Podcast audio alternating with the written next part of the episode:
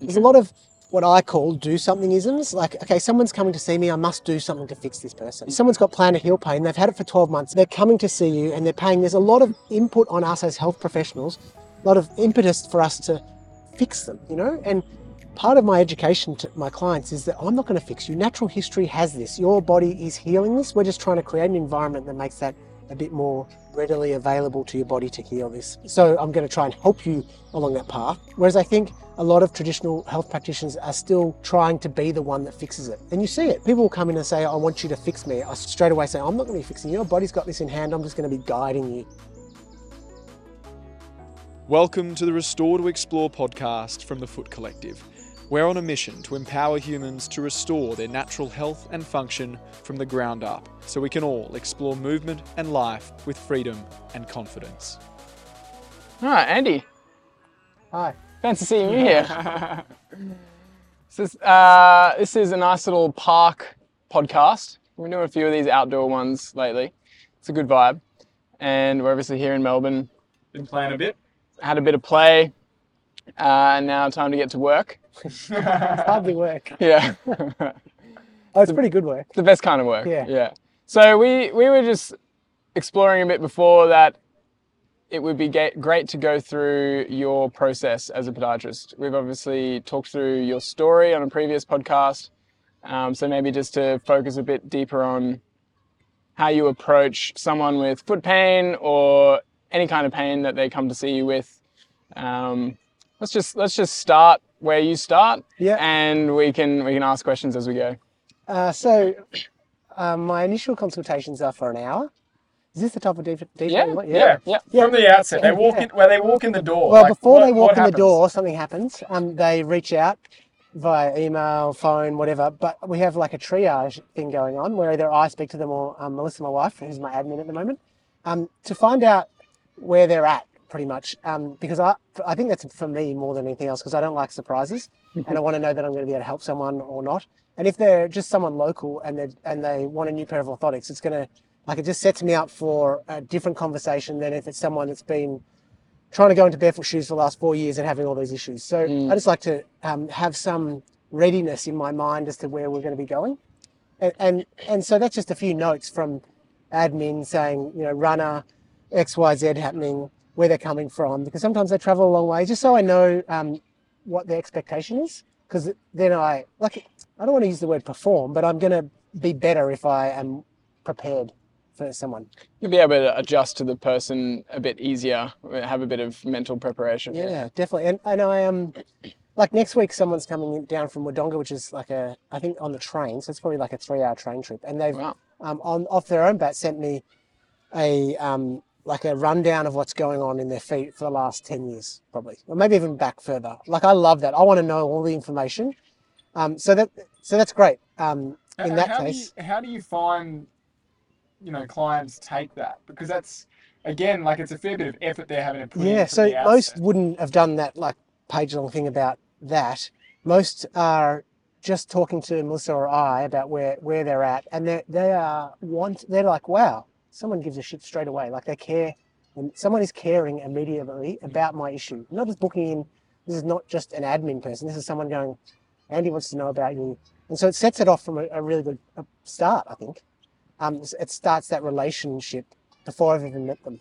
Mm.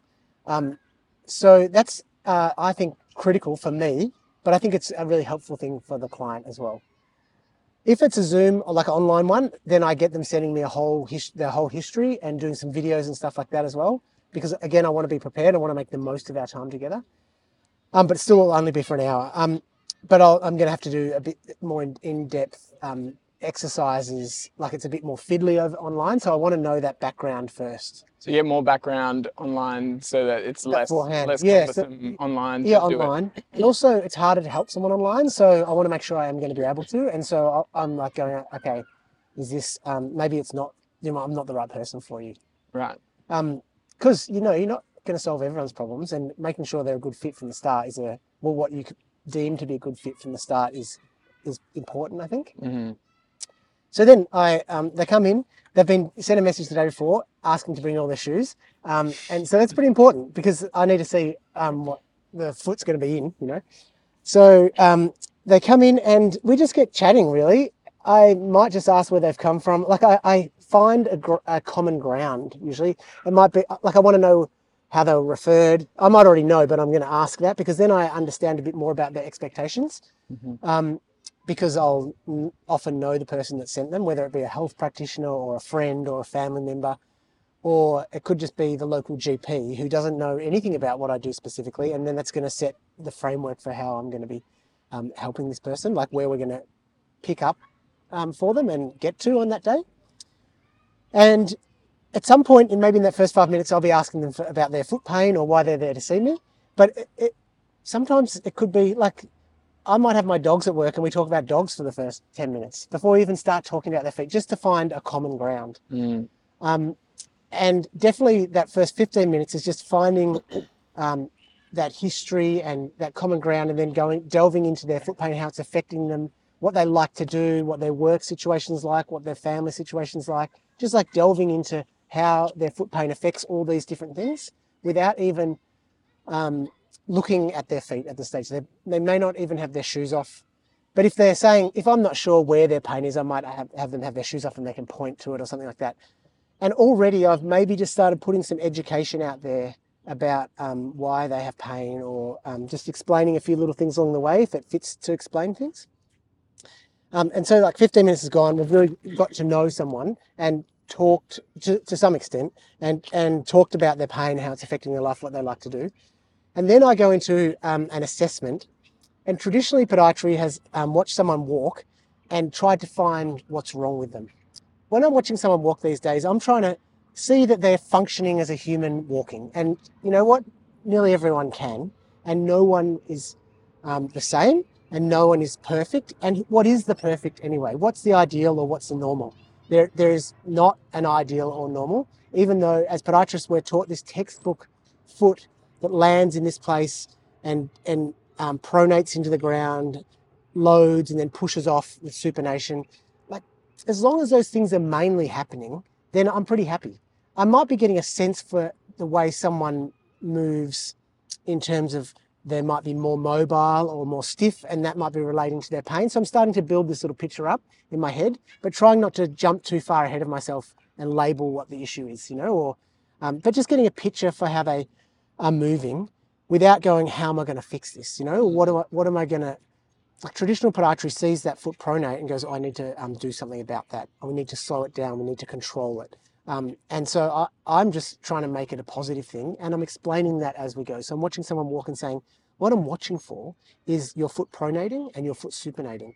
I want to see those things. I want to see how, how well they're doing those things.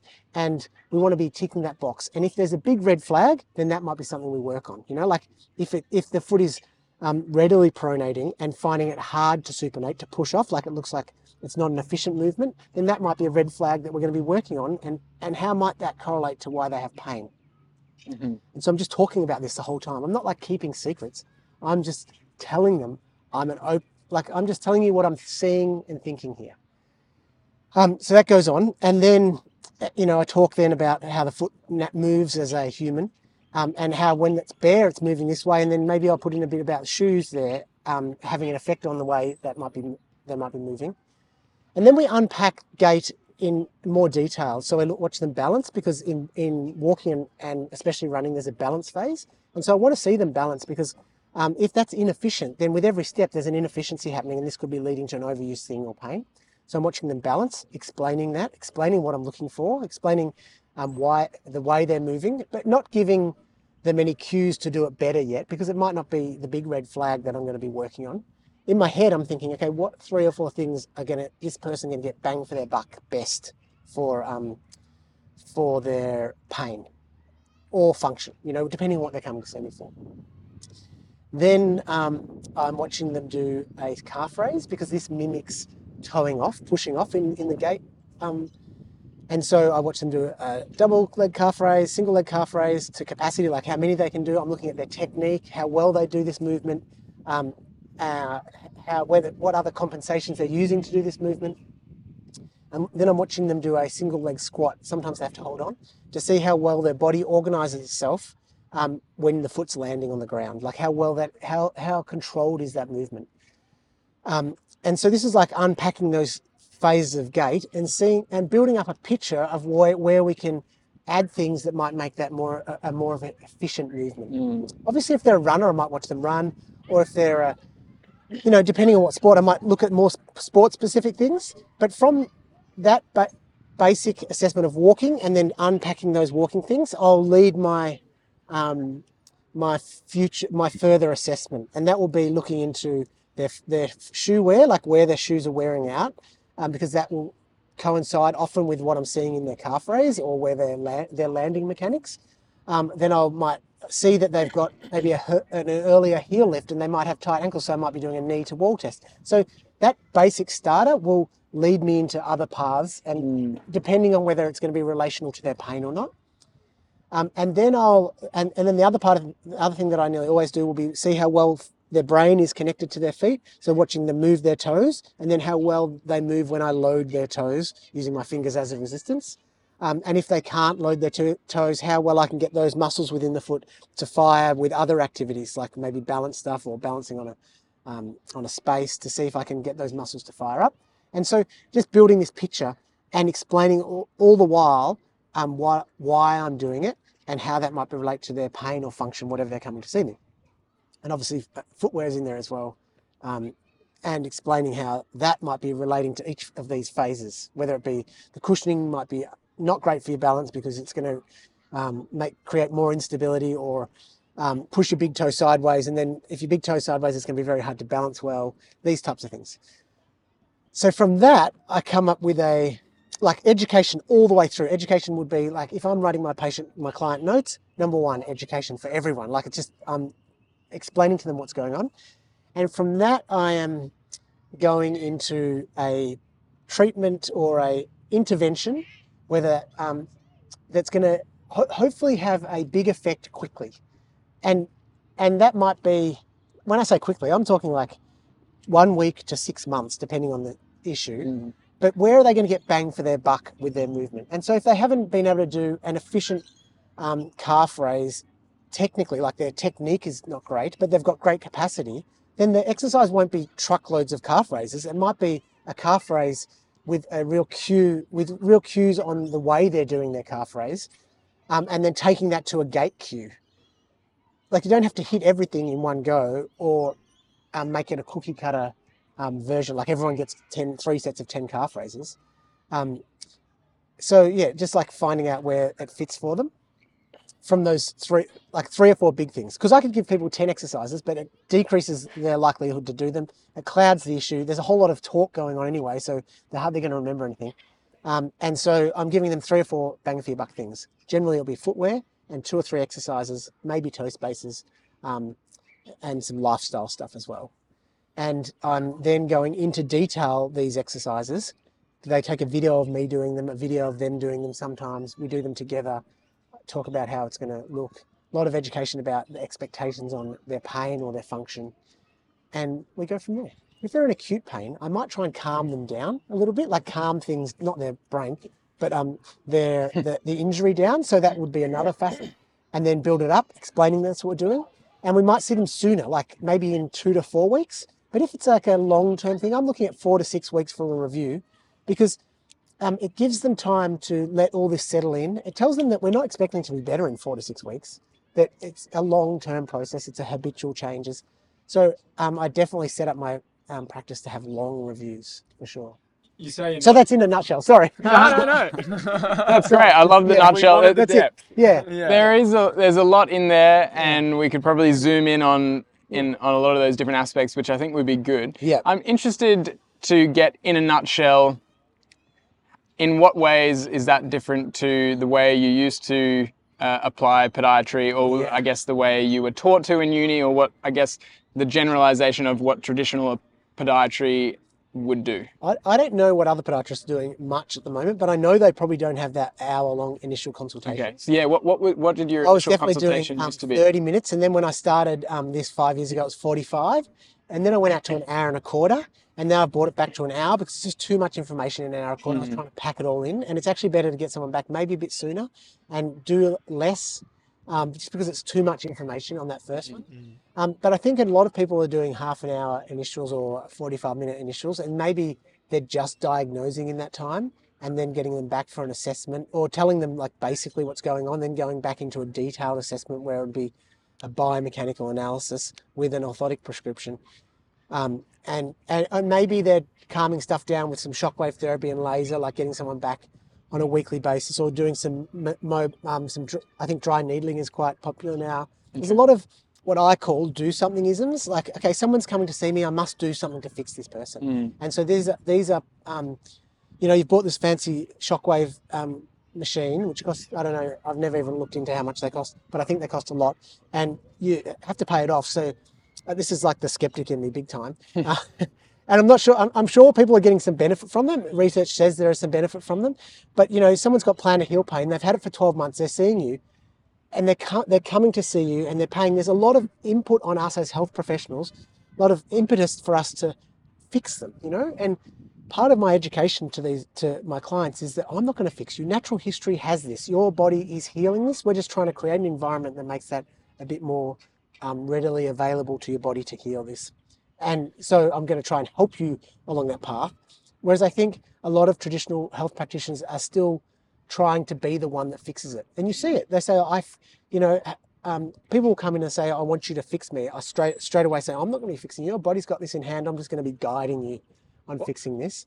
Like on that point, then you you sort of said that you weren't trying to calm their brain down, but Yeah. you think that whole am, process yeah. does actually calm their brain down? Like, yeah.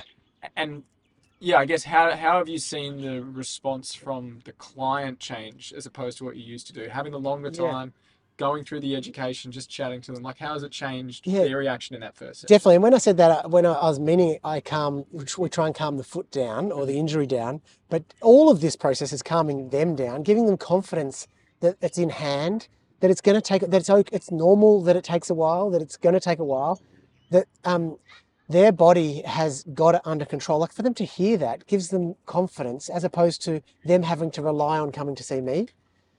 And so uh, it definitely makes a big difference um, in that sense as well, which is great for the healing process as well.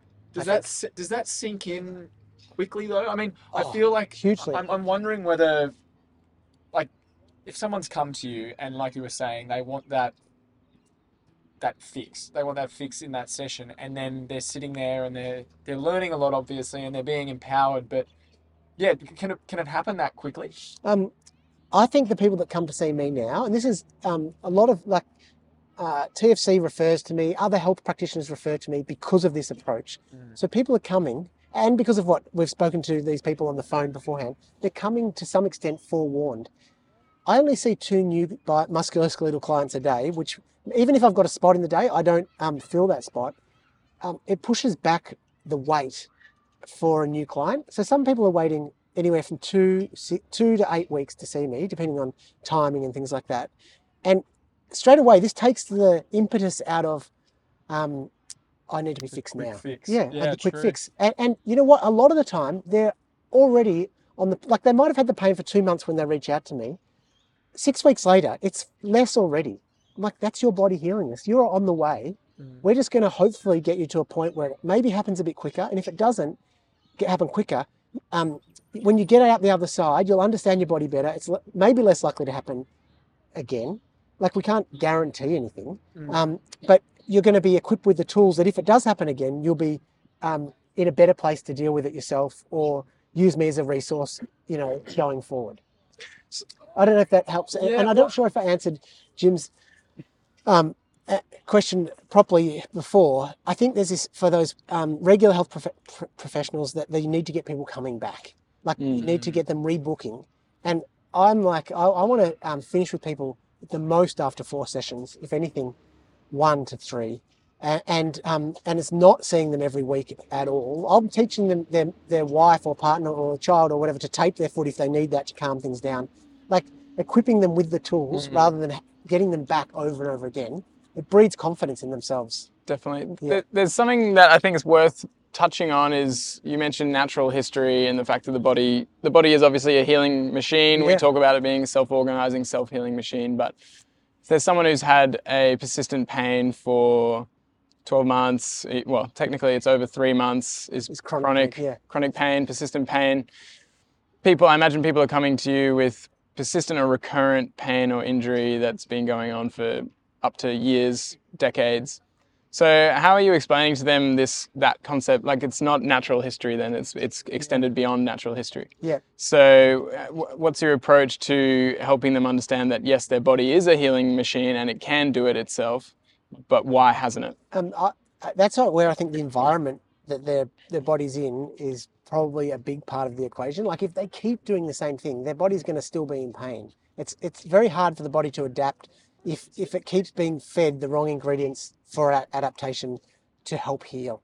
And so I, I'll be talking about that type of thing. And mostly they know um, themselves already. They have big, like they just um, intuitively know it could be a weight issue, a food issue, um, a lifestyle in terms of movement issue. And so um, I think those long term pain ones often have that stuff going on, or there's been a, a really acute injury that hasn't been rehabbed very well. And so um, that means there's probably going to be a functional element to it as well. And so it's just going to be um, weeks, months of rehab to get them moving better. It's almost easier when, when there's been long term pain because the expectation that, that they've learned how to deal with mm. pain, the expectation is far decreased in someone that's had heel pain for two months. And the, I guess the gains as well and the progress they see is far more noticeable. Yeah, it doesn't have to be much. Oh, great! Like now, I'm now less painful when I get out of bed. They still have pain when they get out of bed, but it's less painful. They're like they're they're in in tune with their pain, Yeah. and so they they pick up those little differences very easily, mm. and have lower expectations for feeling less pain. They they don't even expect to be out of pain. So that makes our job, my job, easier to some extent. There's less there's lower expectations, and it doesn't take much to make a change because there's some if there's those big boulders that need to be moved to um to to help the body heal. You, you move them and stuff starts changing pretty quickly, and so then they're on. You know, like it's, yeah, footwear is that one in the in like that is the biggest one because habitually people have um, been in shoes that aren't appropriate for their feet and, and have led to chronic pain. And so changing, like people to say, where have these shoes been my whole life? Like why weren't people talking about these shoes before? Like why have I put up with this pain for 10 years and no one has said, change my shoes? You know, like it just blows them away. It's a real odd one. Yeah. it's We we, ask that work it out. question to each, Yeah. each other every day, um, and I guess that's a, a good lead lead into this pain versus function concept. As you said, your patient demographic is generally a bit more function focused, or they're like open to not having this. Um, you know, laser focus on their pain. Yeah. What are you going to do to fix my pain? Obviously, they are there. Generally, people are there because they're in pain. Yeah. So how do you man- and I think that's probably where this do like you said do somethingism is comes from and it's a very natural thing. If you're a, a practitioner, you want to help people, you want to help reduce suffering. You have a business model that's built around helping people reduce suffering and they're coming to you specifically to reduce their pain or to eliminate their pain and so that's where this like well any tool I can use to um, help reduce or eliminate this pain is good and is worth this person coming back Yeah. to to do that. Yeah. And I think where that where that laser focus on pain leads you is towards dependence generally, dependence on external technologies, external support, footwear, orthotics, and so on. But a lot of it comes down to the narrative of why those tools are being used, how they're being used, and and I think a lot of that comes into the time that the practitioner has to educate the patient. So Yeah. you know, if you're getting 30 minutes of pain-focused treatment and an orthotic with like minimal education or education that the client doesn't really get or understand, then naturally their their takeaway is, well, that's what fixed me, or that's what helped my pain, Yeah. and so therefore, if I get in, if if it's if pain happens again, then I just need more of that. So h- how do you manage that focus on pain versus say a focus on improving function? Pain looks after itself once. Yeah. Yeah.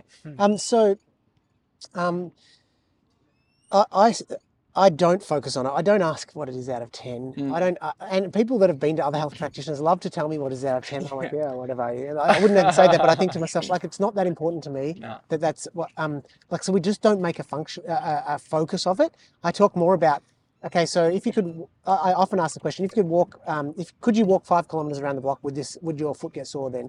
And, um, and so they're, uh, or they might say, oh, I used to walk the dog and I can't now. So when they're coming back, I'm asking them, oh, are you um, able to walk the dog? Oh, you know, like, or are we setting in a place a program about them getting back to walking the dog? I'll be like, I want you walking the dog tomorrow. But if 10 minutes is too painful, let's just do five minutes and let's graduate the load. So that straight away we're buying into, oh, I can do this, like a bit more um, active, proactive thing. And then with pain, like I don't want to I don't want to ever say to people that um, their pain is not important. So if it's something that I can see or they're telling me that this pain is really debilitating, again I won't do pretty much anything. I t- maybe taping. I might tape them to help with plantar heel pain, but mostly I'm tell- I'm asking them to do things that they can do for themselves. And that will be heat or ice because some people still find ice more comfortable than heat. But generally, I'll get them to use heat because it's um, comforting for the brain, it's helpful for healing. And I'm- I'm explaining this is what I want you to do. I want you to give your foot some love. I want you to feel good about your feet. Um, I'll get them to do movement before they stand. So, you know, some ankle CARs, some calf pumps before they stand after being in the car for a while, after sitting on the couch, after anything at rest, and after before getting it before getting up out of bed to get some movement going so that they don't have this um, like I think a lot of foot that first step foot pain, which can be an acute inflammation thing, can be because there's been rest and then there's just accumulated fluid in the foot and we want to get it moving. So that just helps. It's just like a practical tool for getting for feeling less pain. Um, I, I might get them to do some ball rolling. I'll talk to them about the other things they could do: cortisone, laser, um, needling, mobilizations, um, shockwave therapy, and explain what those are doing. Like I understand why, what the sell is on those. Like, and I'll say this is this would help you with your pain for this reason. Um, but you'll have to go back and see someone regularly, and I want to equip you with these tools. They may not be immediately more effective, but if you're doing them five days a week rather than seeing someone once a week, I think that's probably going to be more effective for your pain, and it's giving you tools to help that.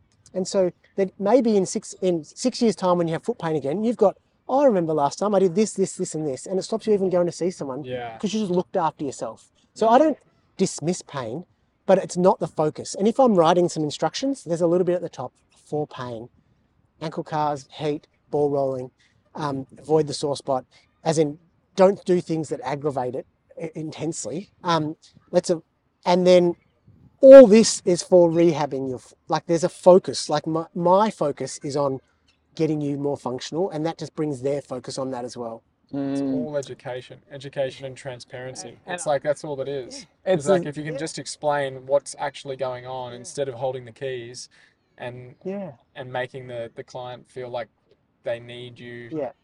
To know the answers. I semi joke that um, I have I've come up with this i- these ideas because I'm inherently lazy. I don't want people to I don't want people to rely upon me. Like I want them to be um, to be equipped to do it themselves. Like I hate going to see a health practitioner because I've got a pain. Like I just I'd rather know what to do myself. So if my foot gets sore, the first thing I do is ch- chuck a heat pack on it, put it in the end of the bed when I go to sleep, move it around before I get up. Like just move, change my activities like I want other people to be able to do that um, and not rely on me. I don't want I don't like people coming to see me and saying they've still got pain or they've got a new pain and and like I feel um, I don't like that feeling of being um, responsible Mm. uh, for people and so I don't want people saying oh he fixed me or anything like that. And you see all over social media, I love going to see this guy. He's always fixing my feet. My feet are so thankful. Um, not about me, about other practitioners, and the practitioners are posting that stuff Yeah. you know and it's like oh look at me i'm like this health practitioners have this a lot of them this godlike like oh, i fix people. It's yeah i don't think i think it should be more like facilitators for people to be well. It's it was a simple reframe of just just the difference between asking about how their pain is the following session yeah. versus leading with asking how their function is. Yeah. because the re- generally for the most part the reason they're seeing you for their pain is because they're limited in some kind of function that Yeah, they they want to get back to yeah so yes, you're kind of asking about both at the same time, but Yeah. the fact that you're asking about the actual activity, Yeah. how have you gone walking your dog? Yeah. Not how how much is your pain out of 10 this Yeah. week after what we did because then each time that happens or each time you you sort of reframe the conversation to focus on function consciously or subconsciously the client starts to yeah. then focus on that function Yeah. um, or you might even just focus on how many times, how many times per day, or how many days out of this last two weeks did you do the exercises, or you know, Yeah. and it's like, well, I, I did them once, and the and and my pain's not better. Okay, well, let's try doing the exercises every day. Yeah. you know, to, to see if that helped. Like, and it's I, t- I then talk about minimal minimum dose effectiveness. So, Yeah. like, you know what? It, it, we can't expect to see changes with once a week. We need to ha- look at it three or four times a week. Why couldn't you do them more often? Yeah. How can we make them so they're more, uh, you know, more applicable to doing more often? You know, like, what can we do to fit this in your life better? Like, this is where that relational stuff is so important. Yeah. it's it's I have evolved to think of it more as like a coaching role, like you said, like a facilitator. Yeah. You're essentially coaching them through the process of self-regulation Yeah. be, because people do need that. Like if they haven't actually experienced uh, or built the confidence on how to s- regulate themselves based on the feedback that they're getting, how to adjust load based on the, you know, they, they have no concept of how to interpret their body's feedback and adjust their lifestyle or their load accordingly. And so, literally, just helping them do that Yeah. each session is like a, a new lesson of like, hey, well, what did you do this week? Yeah. How much of it did you do? What symptoms did you experience? And what could we change now to Yeah. adapt to that? Can we progress all- things? Do we regress things? Yeah. You know, and then they go, and then yeah, like like I said, subconsciously or consciously, they're like, get the habit of Yeah. okay, that's what I do. When a new symptom comes on, I analyze what did I do, what can I change, and then it, it, it builds. It basically comes back to that concept of self-efficacy, which is basically the most well-researched uh, um, indicator of an outcome is how much self-efficacy someone has, which is their confidence that they are in control of their own outcome. yeah.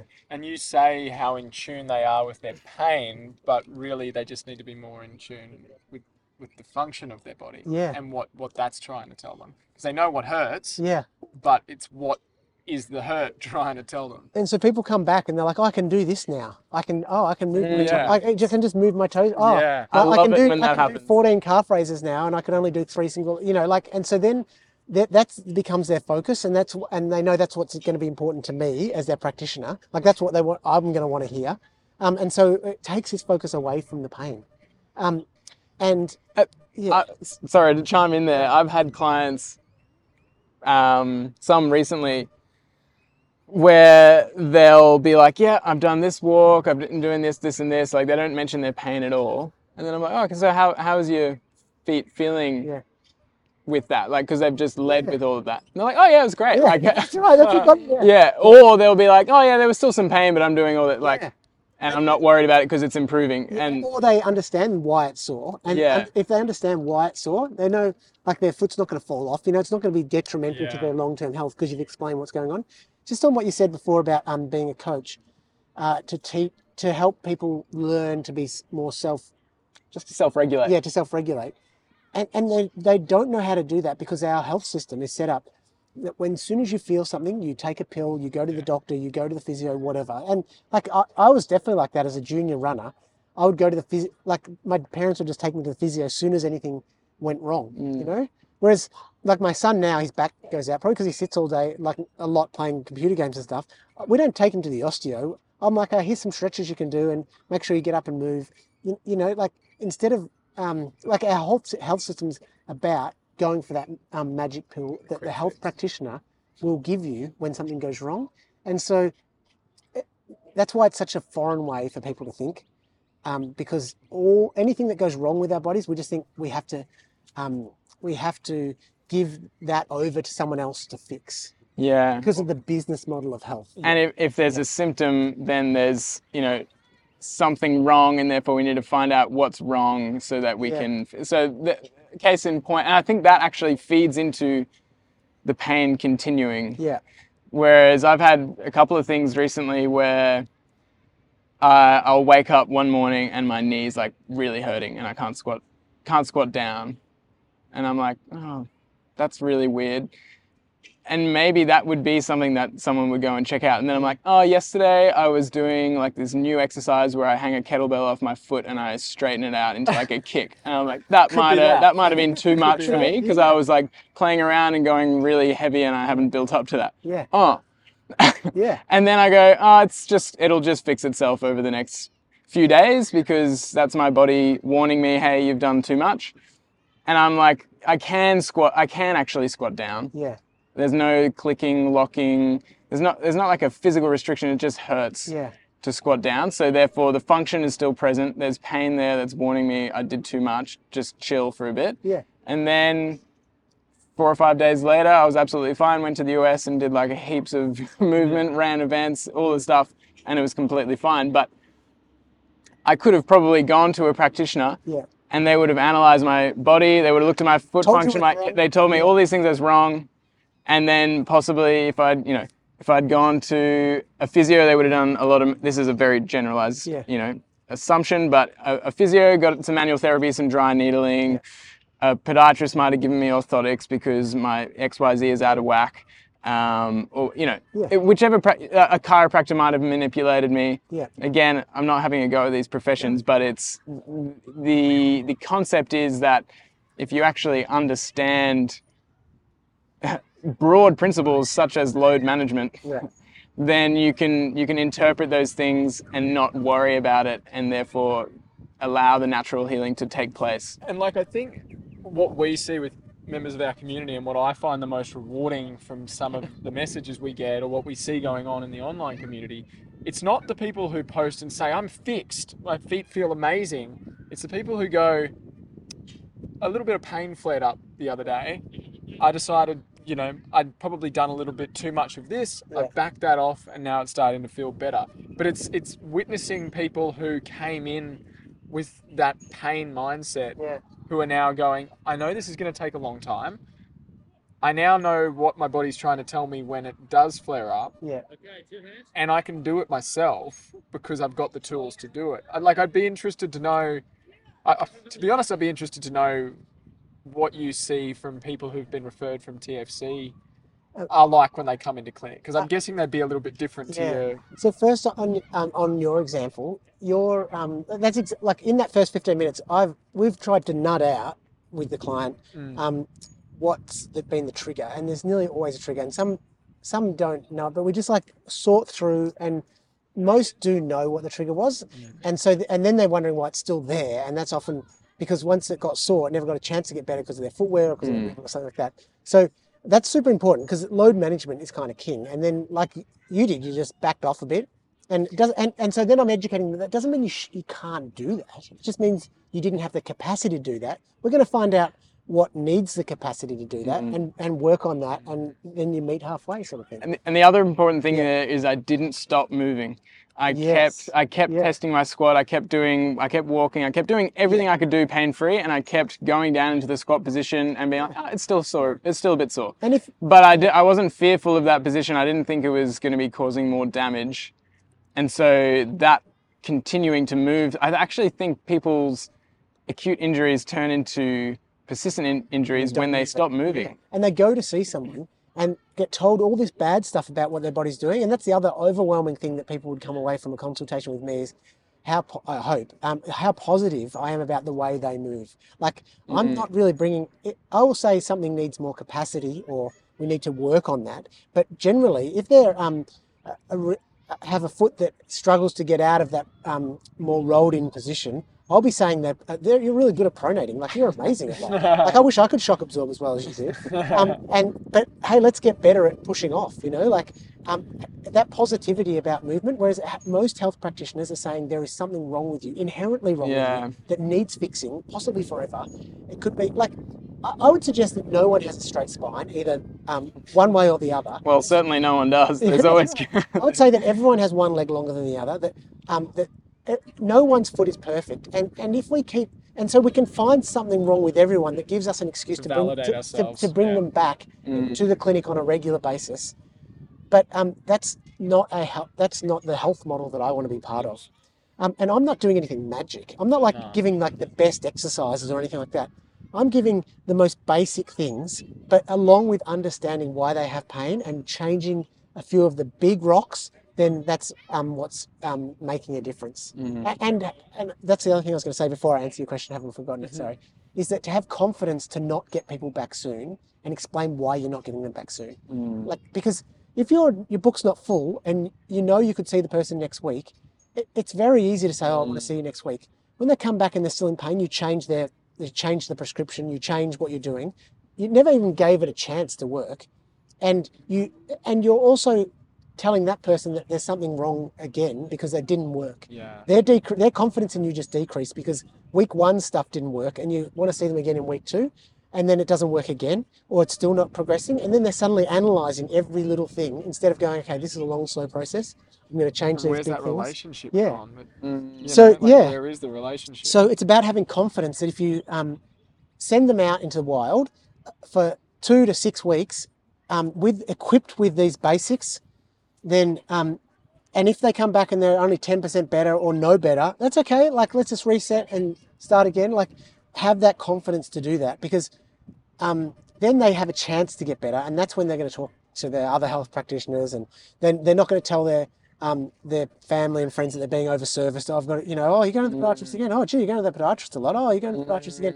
You know, like, you know, if someone went six weeks later, oh, you're going again. Yeah, but I wasn't there for six weeks, and this is where we're at. You know, so the con- self confidence, I still lack it with every client. Um, but you just have to go. You know what? It's okay. Like, it's actually better if it takes longer to see them. That's actually a good point because even if you were seeing them in a week for, and we won't, we'll get back to the other Yeah, question. I I- can't even remember what it was. I know but- it's- I've got it, I've as got long it, as one I've of you got remember. five. You got it yeah, there. Yeah. but just while we're on that Yeah. point, um, even if you were seeing them for more active stuff, like say say you're not seeing them just to massage their foot and make them feel a little bit better Yeah. in a week, it still is subconsciously or like implicitly saying that they need you Yeah. to keep to to make this better. Yeah. Whereas if you like you, you're yeah kind of the underlying message there is you trust their body to organize when it when you give them these inputs and i if they saw you again in a week you'd probably overwhelm them with too much stuff to do anyway so it's like just do the most bang for your buck stuff Yeah. consistently for the next and just Two to f- two to see, six see how you yeah. go Yeah. Long time. and i'm here you know That's, that's how I do it. Yeah. Yeah. And, Yeah. and so, and also, it's quite simple stuff. And it's if you have this uh, this overarching principle that no one is perfect or no one moves perfectly, then um, you don't even have to change them into a better way of moving. It just has to be a different way of moving, mm. and and and create a different variable.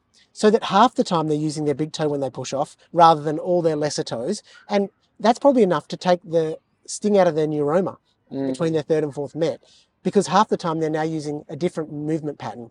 The other half of the time, they're still not in an ideal movement pattern, but it's still a movement pattern. There's no good or bad one. It's just a different one.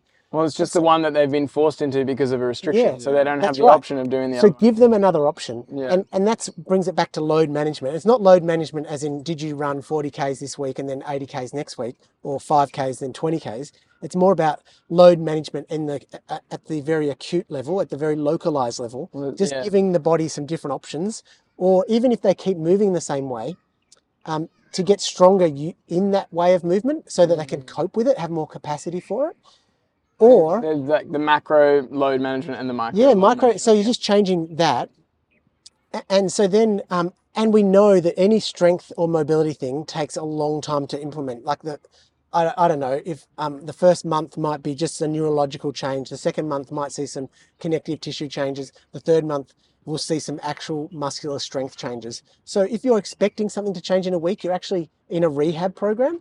Um, you're kind of missing the overarching principle that time that change takes a long time anyway. and to, to build the consistency to allow it to be sustained. Yeah, yeah, exactly. And so I'll be telling people, I'm going to see you in five weeks' time. If you have a week off because you're going on holiday, or you know the shit hits the fan in some other way, don't worry, just get back on the Get horse. on yeah, it, just yeah. and if you only do it twice a week or once a week to start with, but then you build it up and it takes you three weeks to get shoes, that's okay. We're human. Like I'm, not, I don't want um, soldiers like coming out of my office like bang bang this is a this is a life that you have to make this into ch- this um, Mm. work into and so i'm taking the expectation out Well, you lose. Otherwise, you Immediately. lose faith. Yeah. You know, if you go, if you've been given this regimen that you've got to do, and then go see the practitioner a week Yeah. later, and you haven't done it, Yeah. it's like, well, I, i'm paying for I've nothing yeah been defeated, yeah and and it's probably the practitioner's fault as well. But yeah, by just giving them faith that they can do this for the Yeah. next two to six weeks. We wanted to take a quick break from the episode to let you know about our ultimate free foot health resource. If you're listening, you've probably already started the journey towards improving your foot and movement health, but if you're still wearing conventional shoes most of the time, that's anything cushioned, heeled, narrow, or rigid, it's kind of like taking one step forward and two steps back. Knowing what shoe is right for you, though, can be super confusing. That's why we made the Guide to Foot Freedom.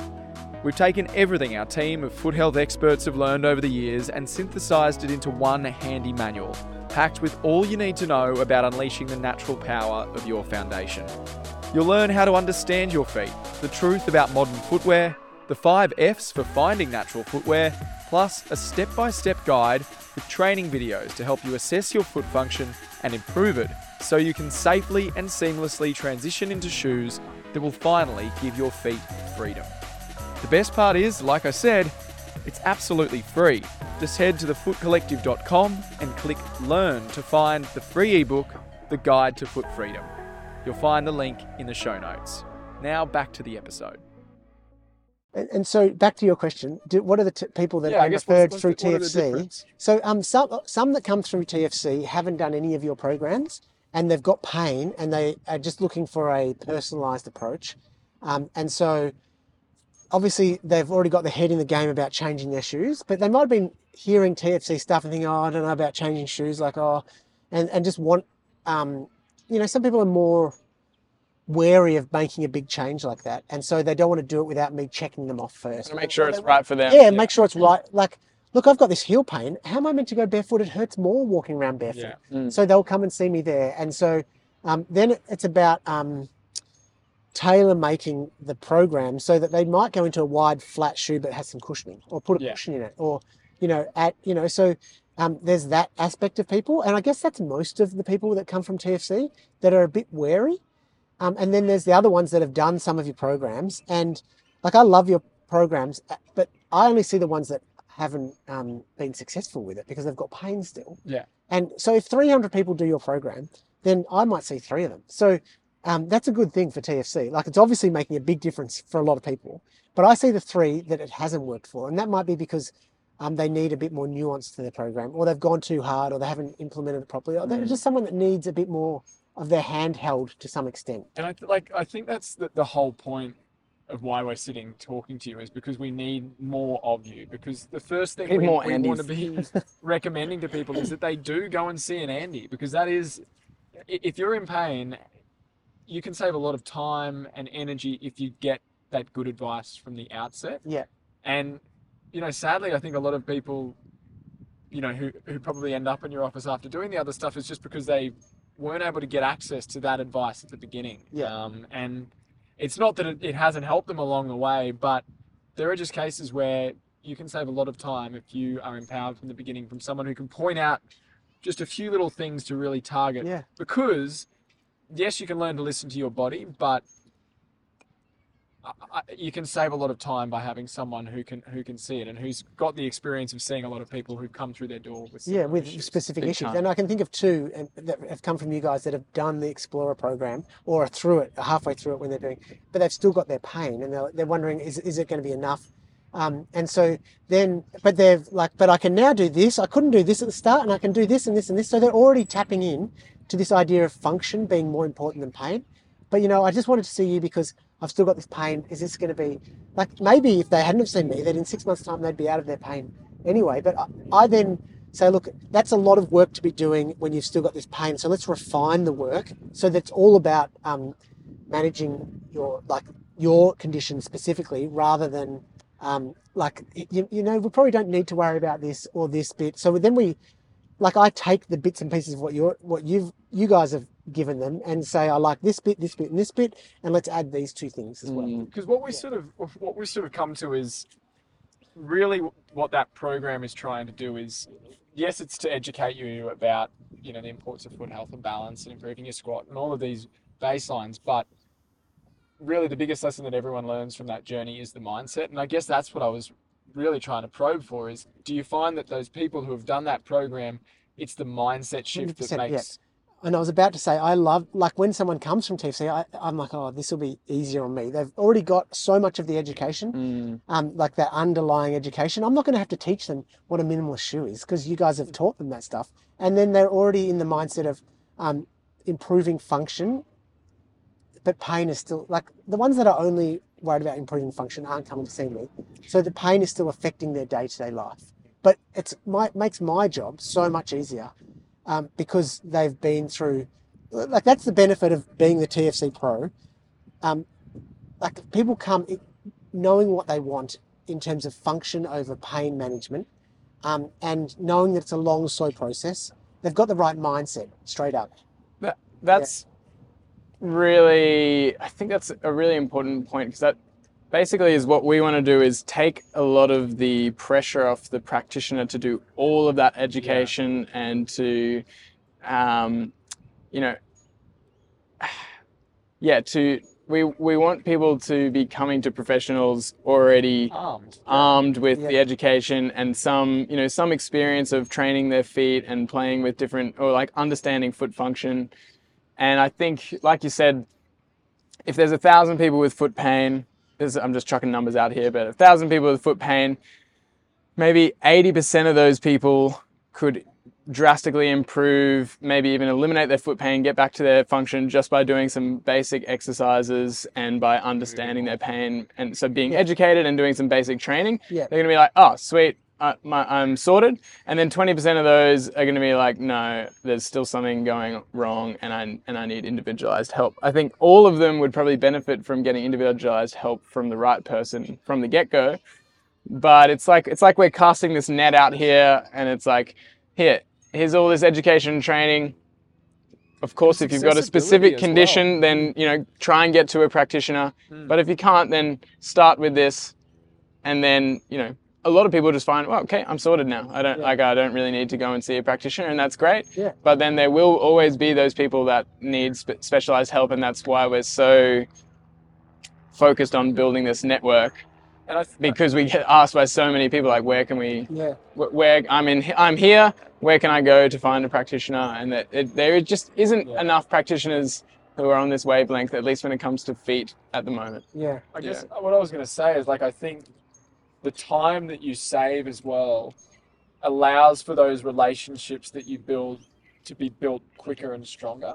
Because if you're not having to spend a lot of time with education, then then you've got more time to actually build a connection with this person and Yeah. yeah, you're speaking the same language from the outset. So Yeah. finding the common ground. I, I- yeah. in a way that's you've already built a relationship through the shared being having the shared values of TFC this is what we found with all the foot nerds. Whenever you meet a, new, a foot nerd that you haven't met before or someone in the TFC community you automatically have a, a deeper connection with them without even knowing them really. It's just you you know what they value you know what they're about they're open-minded you know they like to play and have fun they're th- there's just those preset relationships. So now if someone comes from TFC, they've already seen or listened to Andy on our podcast. We kind of already know what he's about, and so Yeah. when they come, it's like there's already Yeah. that there is definitely. that I- familiarity. I get a. I've I think done maybe like forty podcasts in the last three years. Like I ne- will never say no to a podcast unless um, I've said no to two because they're for orthotic companies, and I'm like I don't think we're going to have so much nice stuff to talk about. And so um, and, and so the people that have listened to these podcasts, and they could just be someone that listened to um, a TFC podcast, or it could be like there's a local yoga teacher that um, I get referrals from all over the place because people listen to a podcast. And Yeah. I chatted to her like three years ago, you know. Um, and people come as though they already know me. Like they they they're sitting in the waiting room, they see me, and it's like a, a familiar, a whatever that word is, familiarity Familiarity. immediately, because oh, like oh, that's him, you know. Um, oh yeah, I- I've listened to. I know when I listen to people on podcasts, you get to feel like you know them, Absolutely. whether you've met them or not. That's Mhm. exactly what you're talking about. Yeah, And, and so it does break down that barrier and makes it so much easier to have um, that something relational straight away. And I guess what we're trying to build as well is like not everyone's going to be able to be on the podcast, and you're not going to be able to ha- be able to have that, you know, that grounding of a Yeah. relationship from the outset. But if you can go to a directory where you know that the people that are there have said that they align with these values, then you you at least go in with a bit of hope and reassurance that you're going to be on the same page to some degree. You know, you say you, that not everyone can be on the podcast, but if you have like a hundred people over the over the world as TFC pros, then um, We are gradually getting Yeah. more We- on the we'll, we'll tick them off That's like eventually. one a week for two years. Yeah. And suddenly, um, the guy that's in, um, you know, Auckland, New Zealand, um, wants to find a TFC pro, and there's a podcast, and that just sets up that relationship straight away. They know what to expect from Yeah, you. And know? that, that is actually what we want is to is to have those connections with pros, get deep on their story, get their deep Yeah. on their approach, really understand them ourselves, and then yeah, have everyone else be able to listen to that and connect with that. And it and it does broaden. Like there might be another podiatrist who we interview who doesn't do things exactly like you, and then th- you listen to that, they listen to yours, and then you go, oh well, what can I learn from that? And Yeah. everyone just it's like a hive mind. Everyone's learning from each other's approach. Yeah, and I was going to say that I, I just don't do manual therapy, and I don't do any of those other things bec- because, um, like it's just not what I. Because you're my- my lazy. ge- well, possibly because I'm inherently lazy. Like I've never trained myself to do those things. I just don't feel like giving that service. But some people do, and they love it. As, and I don't mind them. Like that's great. That's a, a business model. They're still helping people, but as long as they're educating as to why it's working, and they're not building that reliance not building that reliance, then it's like a red flag for me if you're saying, oh, we need to dry needle you. You know, like if I'm saying roll a ball out, use heat, um, and, you know, do some taping, whatever, to help with pain, and someone's saying, well, I'm going to dry needle you to help with pain, um, that will help you today. Like, because I can see you're in acute pain, this is going to help you today. If you found it helpful and you want me to do that again, well, you know, I'm here for you. But I don't. You don't need to be sold. Over the next six weeks, you need to be here six weeks uh, every every time to have um, shockwave therapy because we've seen that that really helps heal pain. Look, it might help help heal pain, but when that person gets heal pain again in a year's time, they'll be like, "Oh, I need to go and have another six weeks of shockwave therapy Yeah. because that's what fixed my pain." Mm. You know, so um, the, the client or patient always leaves with uh, some kind of uh, underlying message or an understanding of Yeah.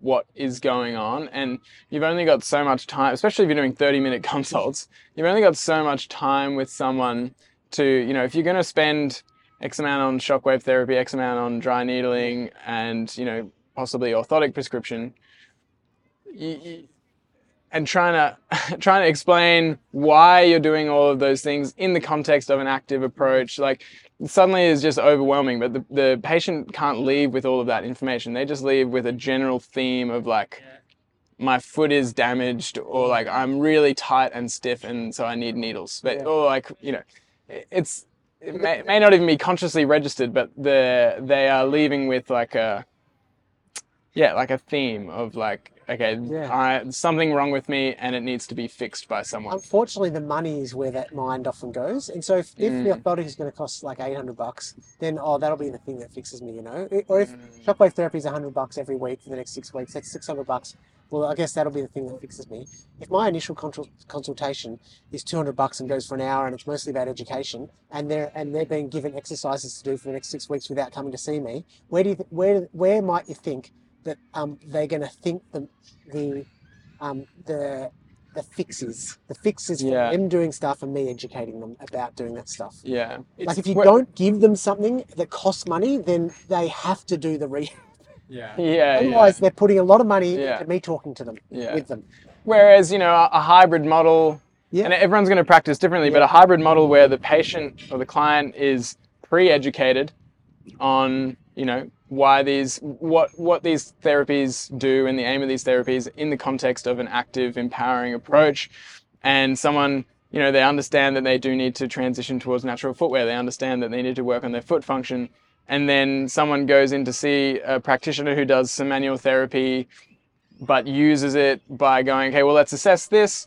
This is a bit restricted. Do some manual therapy. See how that opened up. This is how you do that yourself Thank at you. home. That's right, This yeah. is how you test, retest. Yeah. And it becomes a whole training session Yes. basically using some of those tools that can be very helpful for opening up movement. And it's like see and the reason this worked is because it you know decreased the protective um, outputs from your nervous system. And you already know why the, the nervous system is protective because you've listened to this podcast about pain.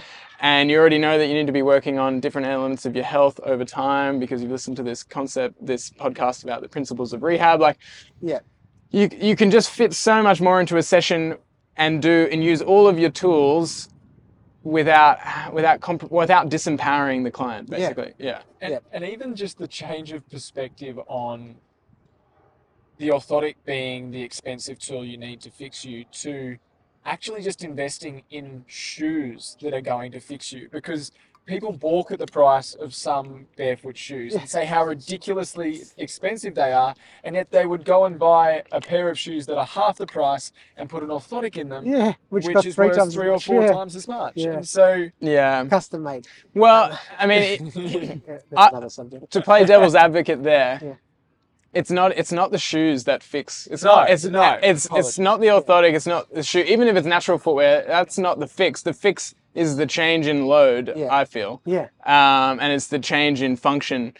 So uh, equally, an orthotic and a natural footwear can provide a change in load and a change in function. that's exactly. And so, if that is the understanding, it's like this, these shoes are just a tool to provide a different input into Yeah. my feet, which is the input that they're desiring right now. Yeah. So, actually, on that note, are there times uh, uh, you've told me before that you will sometimes move someone towards a wider, flatter shoe, but maybe keep their orthotic in if they're still struggling to go without the orthotic, which Yeah. I imagine is relatively common. Um, are there times where you prescribe orthotics? There are. Yeah. Um, so, um, for certain conditions that are ac- really acute, and there's, um, like for an example, tibialis posterior dysfunction. So this is a um, a condition that progresses. So as it gets weaker, instead of a tendon usually getting stronger when it um, when it's sore, this gets progressively weaker, and then the foot changes shape more because of that. And so it's a progressive disorder that you might need to give some mechanical help to in the short term, Mhm. while some other stuff's going on in the background. Some people, if they're not doing the other stuff in the background, will end up in that orthotic forever. Yeah. Um, uh, another example would be uh, plantar heel pain that it, we've just thrown, you know, three or four consultations over six months have gone by and we're really struggling and we just want to unload the heel. And so I just use an orthotic in that situation. This is when I'm prescribing it in the first place. If they've already got it, then I'll uh, be having it in and out, you know, like using it. But, um, and, and even that TIB post one, rarely do I see the ones anyway that are um, so acute that I need to put it in straight away. I'm looking after a young girl at the moment who's um, diagnosed with a hypermobility disorder, and her mum has it as well. And she's got um, the mum has really high arch feet, which is really unusual in a hypermobility disorder. Often they're really, really um, low arched feet, but she's got really high arched feet. And, and the mum's gone uh, seeing an exercise physiologist and PT and really gone down the exercise path, and it's making a huge difference and got out of orthotics. And the six year old has got very similar feet. And so it, it makes sense to me, family history, that this girl's going to be fine without orthotics. And so we removed, we slowly removed her orthotics. I don't really give exercise rehab to a six-year-old, but I've got her. She's dancing. She's um, living a very active um, life, um, so that her body is developing as much as it can within that spectrum of the hypermobility disorder. But then we see one foot just like bottoming out all of a sudden, Mm. almost. It might be to do with um, her growing. It might be like I don't even know why. And and the theory tells me that it doesn't really matter that her one foot's bottoming out, but um, hypermobility um, disorder in the background, well, in the foreground. Um, I'm putting like a gentle orthotic in that shoe to kind of hopefully fire up, like almost an proprioceptive way of the muscles in that area to help do something. Um, almost like a So, like kinesio tape type of thing. It's not like a big orthotic that just jams her into this different position. And and we review it every six months. You know, like that's what I was going to ask. What's the difference in the middle between of the shoe as well. what, what would you call a gentle orthotic versus like a non-gentle? Yeah, like when I used to make Is it- orthotics Is myself. it the height of Yeah, yeah, we or material as well. When material. I when I used to make orthotics myself, we used this um really thick well, it depended on how heavy the person was, was how thick would make the material, and um, we'd also make it so it wasn't only in one plane, like it was sometimes coming in from the side as well, because that would make it even stronger. And the idea was to block the movement or to really change the movement. But I think um, podiatry has progressed, even mainstream podiatry, well, I hope, has progressed beyond that, where we see orthotic as more of a guidance of movement, and or maybe a bit more proprioceptive. And so I think they're making them softer with a bit more nuance. Um, and so a gentle orthotic is yeah more give. So it's like something that's more functional. They used to be rock hard, and some people still making them rock hard. Don't don't, don't get me wrong. So you could have an orthotic that still allowed like a natural pronation, shock absorption, and 100%, then to come yeah. back, it would assist that. Yeah, that's that that's natural what I hope's going on with that little girl. Like again, if she didn't have the hypermobility disorder, I would be saying like it's just let's let it be. You know, like like I see a lot of kids um, with worried parents um, or worried grandparents, and mostly it's about just showing how able this child is because they don't have pain. It's and um, the research really shows clearly that we shouldn't be doing anything to kids if they don't have any discomfort or pain or functional issues. We should just be letting them be. Um, but As because long as you're not actively disrupting their function with certain aspects of their environment. Yeah. So And so, but because she's got Where- hypermobility, that clouds the issue. So Yeah. they're- they're the examples that I might use. yeah, yeah. And in getting rid, people rid of them, if they want to get rid of them, then I'll be helping them Mm. do that. Um, you need, you generally need less orthotic in a minimalist shoe because you've engaged, um, you, you have less um, pronatory moments when you take the heel away um, from heel strike and like the heel away from a heeled shoe. And you, when you have the ability to use a straight big toe, then you are more easily getting out of that rolled in position. So you don't need the orthotic to help you so much. So as soon as you go into a wide, flatter shoe, I think you need less orthotic so I can reduce it straight away. And then um, if we're doing rehab as well, then you, you know, often can get out of out of the orthotic for a long time. When you say reduce it, do you mean reduce the the Stiffness. The stiffness. Yeah. So you would do that by making. So you, you I'd reduce. So um, the the harder material of orthotic um, won't change its shape, but you can thin it out so it flexes more. right, So there's less pressure. and Into you the can foot? you can you can thin it out. Everyone's got a um, every podiatrist has got a grinding wheel, yeah, yeah. and I don't have one anymore. But I just go up to the other podiatrist up the road. Yeah. makes orthotics every day, and I've got a good agreement with him. yeah. I teach his um his staff about some foot rehab stuff, and I get to use his lab occasionally. And I just it, like it's just a two minute job to grind out an orthotic, so it's got a bit more flex in it. Yeah. Um, or um, yeah, that's how we do it. Yeah, so any material you do that with. So I'm asking a lot of questions about orthotics. Good. Um, say, say you, you mentioned I'm going to pick on this for some reason. Um, the person who's you know not really progressing over you know a matter of months, up to six months, and you know they're finding it hard to get through their day. Why wait for that long to intervene with an orthotic versus yeah? Why why or why not use an orthotic earlier? Natural history should tell us um, that they they'll probably be getting better over that period of So time. if, if it's an acute injury, if you mean if it's an acute acute injury Yeah, and it's not for some reason, you know, you're, you're trying to allow it to follow its natural history. they might have had it for two years, and then um, and I want to see what the effect of having changing shoes, habits, and rehab. Well, I want to see how those three things are going to affect it without putting the orthotic in place. Yeah, Putting the orthotic in place, it becomes a reliance upon the orthotic. Yeah. The orthotic is probably going to take some more pain away quicker, but I don't want to um, set that up as a go-to so quickly. the issue that it, it impacts the other three as well. Like could- you're, yeah, cha- well- you're essentially changing the environment, but also Yeah, the function. Yeah, it it is, but um, it's more about um that sta what what their state of mind might be around what helped. Yeah, right. And so if they've already got orthotic in place, then I'll be saying let's use that for the things that trigger um, Mm. pain more. But let's start trying to go without it, or let's reduce it a bit um, if that's what they want to do. You know. yeah, Yeah. So And obviously running their orthotics for the rest of their lives. Like it might be for three hours a week. It doesn't Yeah. matter. It's not gonna. It's not detrimental to their foot function unless they are having issues because of that orthotic.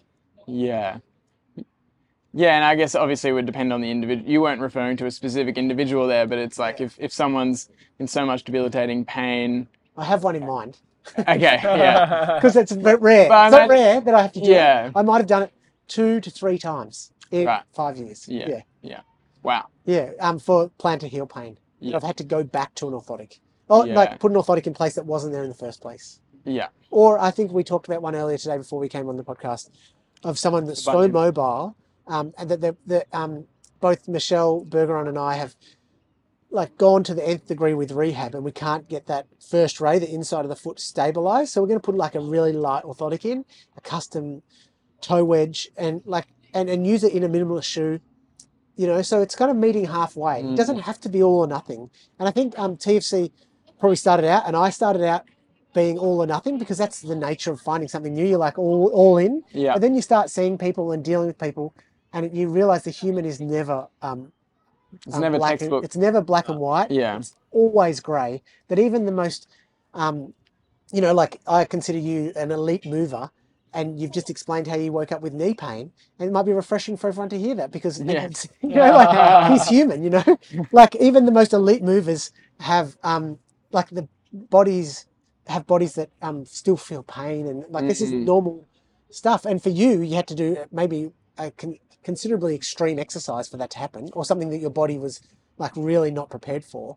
But um, the next person, It was pretty silly. yeah, the, the next person might just be going down to the local supermarket and um, taking longer at the shops and spending an extra half an hour on their feet. Yeah. that might trigger it. You know, like that would be the one, the other end of the spectrum. Mm, All about capacity, and and so it's never black and white. Yeah, meeting people where they're at. um, Yeah. and, and and being able to work out where that place is at, rather than going, oh, everyone should be able to do this. You know, why can't Yeah. Do this? You know, like, yeah. Yeah, so it's it's that. Yeah, so the va- the vast majority of people can self manage their pain without an orthotic. Therefore, it's kind of important to try that first Yeah. in a lot of ways. Because even if it doesn't work, they understand that that is the important thing. The Yeah. orthotic is just helping you do that.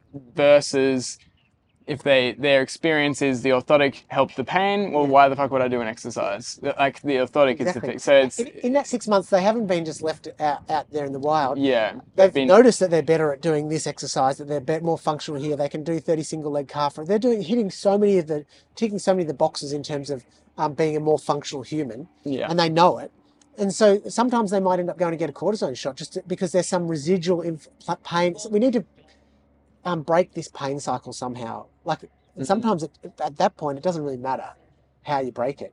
It just needs to happen. Yeah. Yeah, for to let everything else give To you a allow window. some Yeah, movement. yeah, or to allow the um, brain to go, okay, that's over. Let's move on. You know, oh, look, I can do all this now. Yeah, yeah, Yeah, and often we, we talk about Tom and I do a lot of podcasts on different conditions and principles of rehab and stuff, and I think a lot of the time people are probably missing other aspects of their lifestyle and their health that are making their body and nervous system extra sensitive Yeah. and more likely to feel pain in you know in higher amounts, whether it's lack of sleep, you know, inflammatory diets, gut, you know, di- gut issues, so on and so Yeah. forth. It's And- just like a, a high level of systemic inflammation, so that it's a lot harder for the usual load management tricks to work or load management, you know, strategies yeah, because their body is just at a higher level of sensitivity. yeah. And I reckon TFC do that better than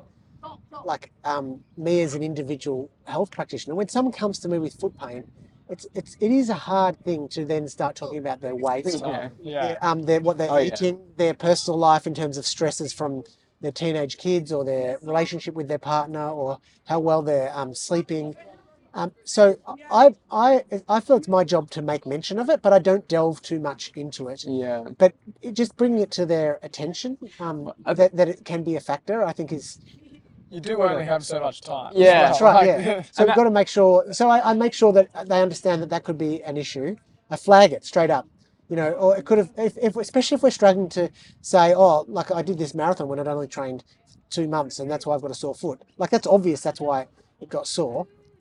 Um, and so you're right, guys. That's right. Um, and so, uh, there, so if it's really hard to find that big red flag as to why they got sore, then we're going to be delving into that a little bit. Yeah. More. Yeah. And especially if they're overweight, they know that's why their feet are sore a lot of the time. But I think that that awareness that you help them build and the education about what's going on with this does arm them with even if they don't find us or they, they don't find another program or another community that's going to help them look at their holistic health, just by better understanding what's going on here, light bulbs start to go off about what's going on Yeah. everywhere else. Hundred percent. Yeah. And, and it just, yeah. Yeah, so I saw a guy um, from country Victoria recently online, and he's like, "Oh, do you know any physios for shoulders? Because, uh, like, I've never met a health practitioner like you, and I want to know a physio that does that is going to um, address it in the same. Like, he's like, "Oh, why can't this work for my shoulder? Yeah. It's not, why Yeah. isn't someone dealing with me for my shoulder like this The instead same of way. yeah, like it's Yeah. yeah, And I, I think that's that's a big reason why we want to have this big ra- uh, array of podcasts because I think people take in information in their own time when they're like ready and open to receiving that information, and sometimes you can't.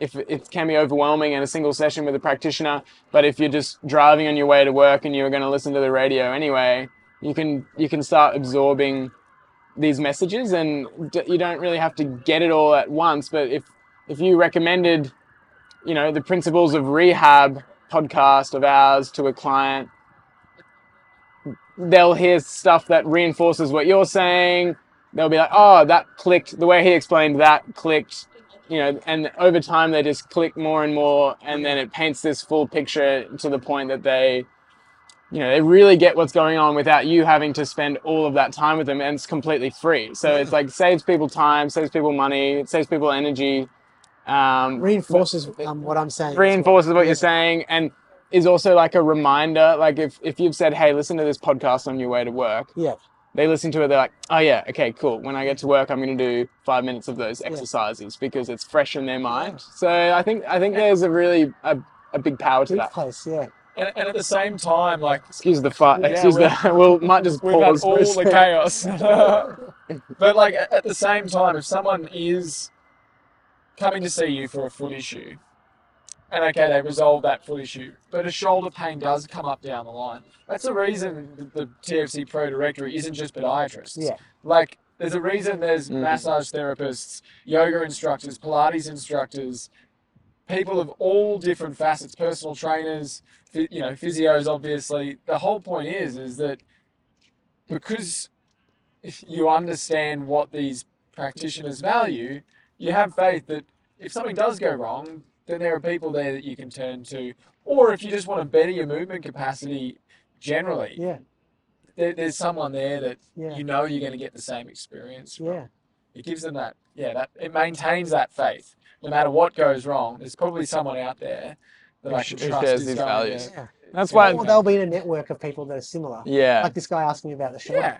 Yeah, So I'm like, okay, there's a guy in Brisbane. Not sure if he's doing, um, you know, and but then there's this other person. You know, you're just pulling um, that resource, Yeah. resources together. Yeah, Yeah, it's the power the power of the network with a shared yeah, value structure basically. Yeah. And that's why the tenets aren't the ten the, the ten tenets of TFC Pro aren't all focused on feet. It's like, you know, I I lead by example. I aim to embody my work and lead by example. Like there's these more broad principles of like yeah.